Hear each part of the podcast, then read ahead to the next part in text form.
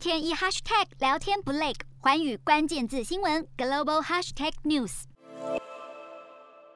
捷克在上周末的大选中，亿万富豪总理巴比斯的不满公民行动以些微的差距败给了由五个自由派、中间派与右派政党组成的两大联盟。总统发言人表示，总统齐曼要求国会在十一月八号召开大选过后的首次会议。根据了解，七十七岁的总统齐曼入住加护病房已经五天，但有关于他病况的消息很少，目前也还都不确定他会交由谁来组成新政府。而获胜的两大联盟已经提议由右派人民民主党党魁费亚拉作为下任的总理。总统发言人表示，总统之后将会与费亚拉来会面，下一步动向如何也让外界高度关注。瞄准新南向商机，剖析东南亚发展。我是主播叶思敏，每周五晚间九点记得锁定，看见新东协就在环宇新闻 MOD 五零一中加八五凯播二二二及环宇新闻 YouTube 同步首播。